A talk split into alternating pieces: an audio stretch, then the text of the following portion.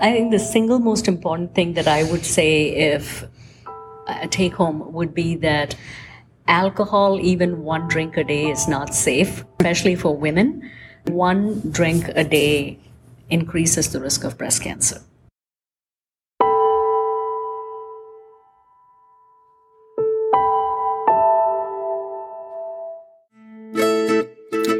There, listeners. Welcome to Women of the Northwest, where I get to interview ordinary women leading extraordinary lives. I want to apologize for not having an episode last week, but I got to go to Hungary for my birthday. So my kids were so nice to give me a ticket to go there and visit my brother and his wife and my nephew and his wife and three kids. It was a delightful experience. I would recommend it to anybody. Well, today's guest is Reka Chandran, and I think you're really going to enjoy this episode. So let's listen in.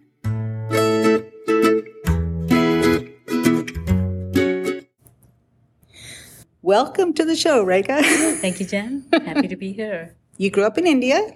When you remember things about uh, going to school or growing up, what kind of things are different be- for your daughter here in the States as they were for you to grow up? Yeah, so my schooling was a bit unconventional in the sense that I, I, I went to kindergarten in, in India, in state of Kerala, where I was born. That's the southernmost state.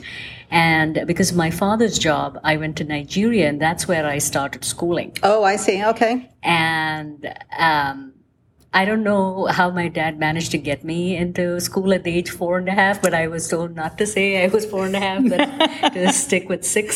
They didn't have a birth certificate. Check your birth Uh, well, certificate. I, I think they did uh, show the birth certificate, but uh, he he had he knew how to pull strings, but he got me into school. I think it must have been uh, my younger sister was there at home, and I think they just wanted not to have to deal with two kids at home. so I went to school, and uh, I didn't. They like you know I was small at that time also, and they said, "There's no way you are six years." So I, um, but I enjoyed my schooling in Nigeria. I, uh, it's funny because I have a friend now in Chicago who, who is my faculty where I, uh, you know, the hospital I worked. We found out that he and I both went to the same school. Really? Yeah, the first grade we were in the same school. Oh my! Yeah, we didn't know each other then, of course, but uh, so it's it's a small world, and uh, yeah, and so I around I wouldn't say ten years, eleven is when I returned to India, and that was a shock for me because in Nigeria the women are very strong.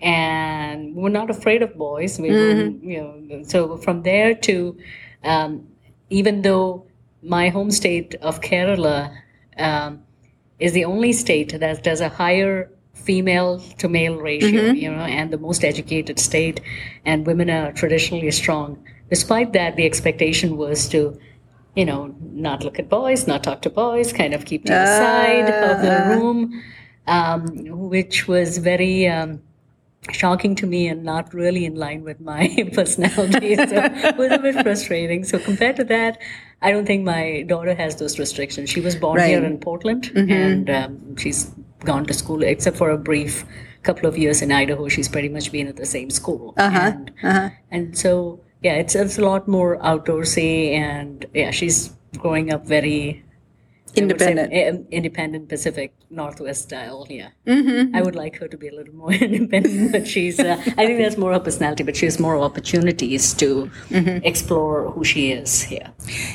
Well, in both Nigeria and in India, are girls' education is that valued? I, I think so, yes. I, I think I've been fortunate in that um, education has always been a, a, a huge emphasis both in my family as well as just the our state, you know, the, coming from Kerala, um, as historically, that is the expectation that, yeah, that's the most educated state. And there's no excuse if you saw somebody not wanting to, because college is pretty much free. Expect oh oh So if you're not going to try to study, Right. and, and unfortunately, some people do out of economic reasons. They Mm-hmm. cannot. But you know, I, I was fortunate. My parents were both working. I got to go to uh, good schools, and that was always emphasized that Mm-hmm. you need to, you know, study well. And, Um, in Nigeria, I went to good school, so Yeah. it's that's been a big part of my. Yeah. Oh, the interesting. I just think it's always interesting to hear how other countries deal with things or, Right. you know, to, to compare them, Right. you know, to how things are here Yeah. too. Yeah. Okay. So then you ended up getting a degree. What was your degree in? So uh, we the system in India is slightly different from the US in that we don't have to do a four-year college after high school. You can appear if you know what you want to go into, and most of the time it's our families that decide for us because you know you're just out of high school. You appear for a test and uh, you choose to go into engineering or medical school. So I went into medical school right out of high school. Oh. So, Engineering or medical school? Right. That's Wow. usually the, the it's a binary choice for most people. And I don't I think that's changed nowadays. I think uh, my cousins, the younger um, and cousins' kids, they're all eh, choosing uh, other things like being an accountant or that. Almost always it used to be you want to become a doctor or you want to become an engineer. That Interesting. Oh, that is very interesting. Huh. Okay. Hmm. All right. So you chose a medical career, and then um, did you do all your training there, or you did some in the states? Right. So I finished my medical school and residency in India. I came over to the US because I was married at that time, and I went through uh, the residency part of it again in the US after appearing for the medical licensing exam. For a short period of time, I got to go to England because that was my original plan. Um, and I worked six months in the oncology unit there. So that was an interesting experience. I could see the difference you know, all the three systems are different in India, the UK, Oh, yeah. and the US are all very Yeah. different. So you can take all the best of Best everything, of everything, exactly. and combine them. Hmm. Yeah. So you're specifically to oncology then. Correct. I, I did my residency training in Chicago. After that, I, you know, I worked for six years as a hospitalist in Vancouver, Washington. And then I went back into training uh, for three years. Uh, that was in Wisconsin. So hematology and oncology, and came back here. So the, just all types of cancers then, all or types of cancers um, but i'm i would say that i'm more uh, blood cancer that is my area of interest Mm-hmm. but when you're working in the community you pretty much you know have to see whoever comes through your door. correct yeah, correct yeah. Right. Uh, what are some difficult things about that job? I think you have to make a real effort, as it is with many professions, to find that work life balance. And for me personally, I have always valued being a mother above my career. And I have found that that is not necessarily viewed favorably Oh, yeah. Mhm. especially among women in oncology you know and i have uh, it seems pretty much an expectation that you would forego your family in order to focus on your On your career. and i that is not not for religious reasons or anything it's just my personal mm-hmm. belief that it was a choice to have a kid and i want to be a mother and enjoy being a mother Yeah. and so that has um, required me to make certain choices. So I don't work full time in a permanent position, especially with COVID. I chose to work what's called locum, mm-hmm. where I can set my own oh, schedule. Mm-hmm. And I still work three days a week and one weekend a month, but I have a little bit more control. And the rest of my weekends I spend with my daughter. We go for walks. And just yesterday, she just came back from her beginning of the school um, camping trip. And I think all the kids were talking. She's like, I have to thank you for how much time you spend with me. Yeah. And she's beginning to appreciate that. Yeah. Yeah. That's So, good. I'm- and you become, uh, you become a friend as well. Right. And Yeah. and I, I've always my working theory had always been that, you know, children going through their teenage years, it's not that they're a headache because of the children, but sometimes it's just a problem with the communication that's happening Right. with adults. And I wanted to make sure that I was fully available. Right. Um, and so I think Yeah. once uh, she's on her own, I think I can focus a little bit more on patient care. And really, it's just a matter of years. Yeah, really, it, you know, it's not that long, and it's just a season that you have that opportunity to be that parent to her. Yeah, yeah, that sounds great. Um, what kind of things is she interested in doing? She likes to draw. Um, she likes, I want to say, I'm blanking out on the name, but uh, the Japanese. Oh, the anime. Yeah. Uh-huh. she likes to, she reads and she, and she loves the library. She's always, you know, she asked me to drop her off at the library. She likes to hang out and read. And she and I, together, we uh, joined an art class in near our house. Oh, fun. um, which um, so that's something I wanted to do as a kid. My dad wouldn't let me. He was very focused on his studies, and so now it's a mother-daughter thing that we do. We sit next to each other, and Yeah. uh, we have our assignment that we finish. That's So, fun. I take some art classes with Yeah. my Yeah. daughters as well. Yeah, yeah. It just it makes a fun kind of bonding correct. time to do. back to the oncology what is there um, is there any kind of advice or anything that you would give people just in general about cancer i don't know that's kind of a broad question but I think the single most important thing that I would say if a take home would be that alcohol, even one drink a day, is not safe, especially for women. Hmm. One drink a day increases the risk of breast cancer. wow that is an eye-opener doesn't do well for the brewery business Right? really That- hmm. that is, um, and I think his, we've traditionally thought that it's good for the heart, but mm-hmm. I know that uh, cancer has replaced heart disease as the number one killer in more than 20 states in the United States. So as we live longer and people are not smoking as much and more aware of healthy eating habits and uh, the alcohol still is part of the, is the diet, so we have to think about that. Oh, um, oh my! Are there other things that people eat that uh, make a difference, or other environmental things that you see our causes?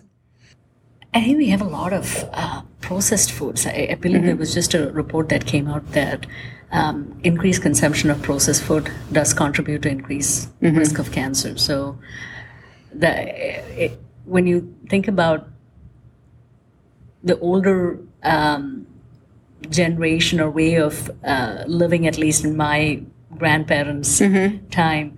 Um, so, so my grandmother, for example, she died at age ninety. She there was no cancer in the family at all, and I I don't think her diet was necessarily controlled because she ate what she wanted, Right.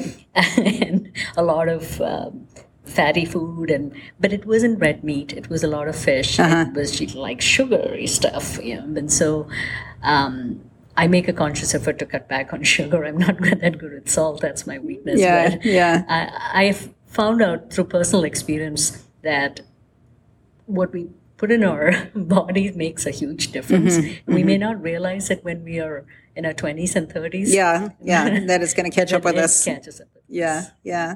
So you just wrote a book. Tell me about the book. Thank you for um, asking me about that. So the title of the book is The Final Puzzle, and I wrote it under a pen name, or um, Juhi Ray. It's a historical fiction. It was set in the 16th century um, Mughal Empire. So the thrust of the story is about the friendship between the Emperor Akbar, who was the third Mughal emperor and the grandfather of the emperor who built the Taj Mahal. So he um, Akbar was considered one of the most successful of the Mughal emperors, and he ruled over for 50 years. Okay. And this novel deals with probably 25 years of that.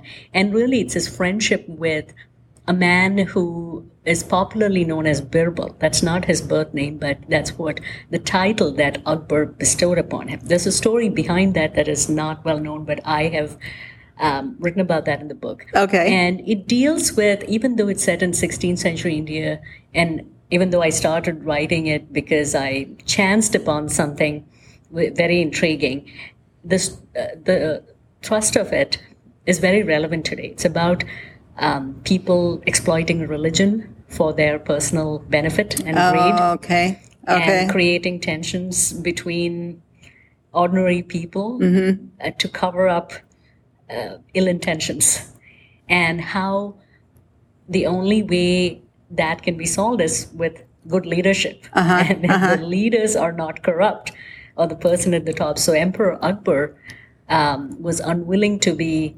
swayed by some of the corrupt influences, and Oh, okay. his friend became uh, a target for his enemies. Oh, okay. Okay. Oh, I have the book here.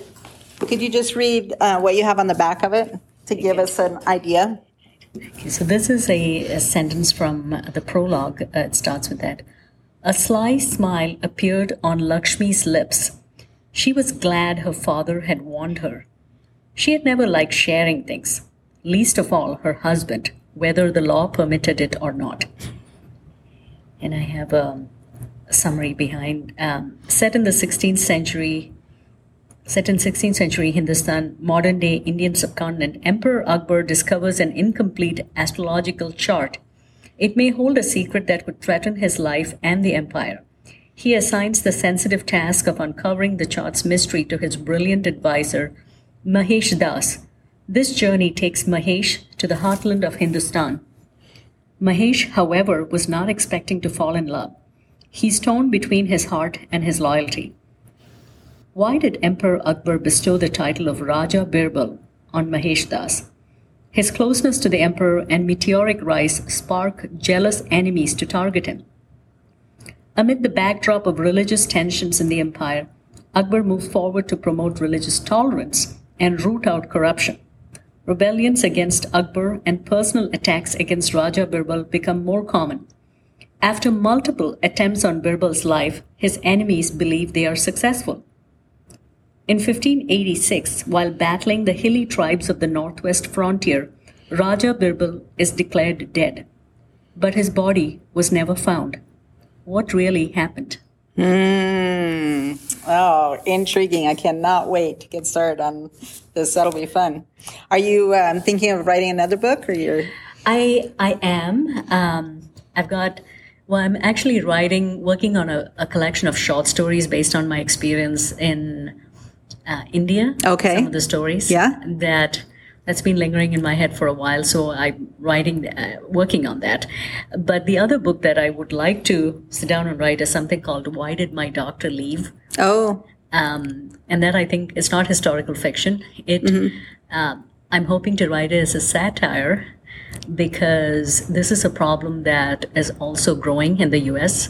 Um, doctors are moving or leaving their jobs, so almost you or people you know would say, "I love that doctor," and Right. th- that doctor Right. left, and almost always the doctors will say that's because of family reasons that I'm leaving. But there's always more to that. yeah. The loss, uh, uh, it's 4.6 billion dollars lost to the healthcare system per year because of physician turnover. And, Really? And and there's a there's a reason why this is happening. That's been studied, but the willpower to effect change is lacking. And my hope through that book uh, is to bring awareness uh, about this issue, mm-hmm. including physician suicide and physician turnover. Why mm-hmm. that's a big issue, how mm-hmm. it can devastate communities. Um, I want to bring that issue forth as well. So that's something I'm working on. But I'm also working on a few other historical stories, though it won't be full length novels. Interesting. All interesting subjects. It'll be, yeah. Can't wait to see what happens with those. Yeah. That is great. Reka, this has been such a pleasure to talk with you and to share your story. Um, I hope you enjoyed it too. I did very much, and thank you so much for giving me the opportunity. I hope your uh, readers enjoy our conversation. Thank you very much. Thank you.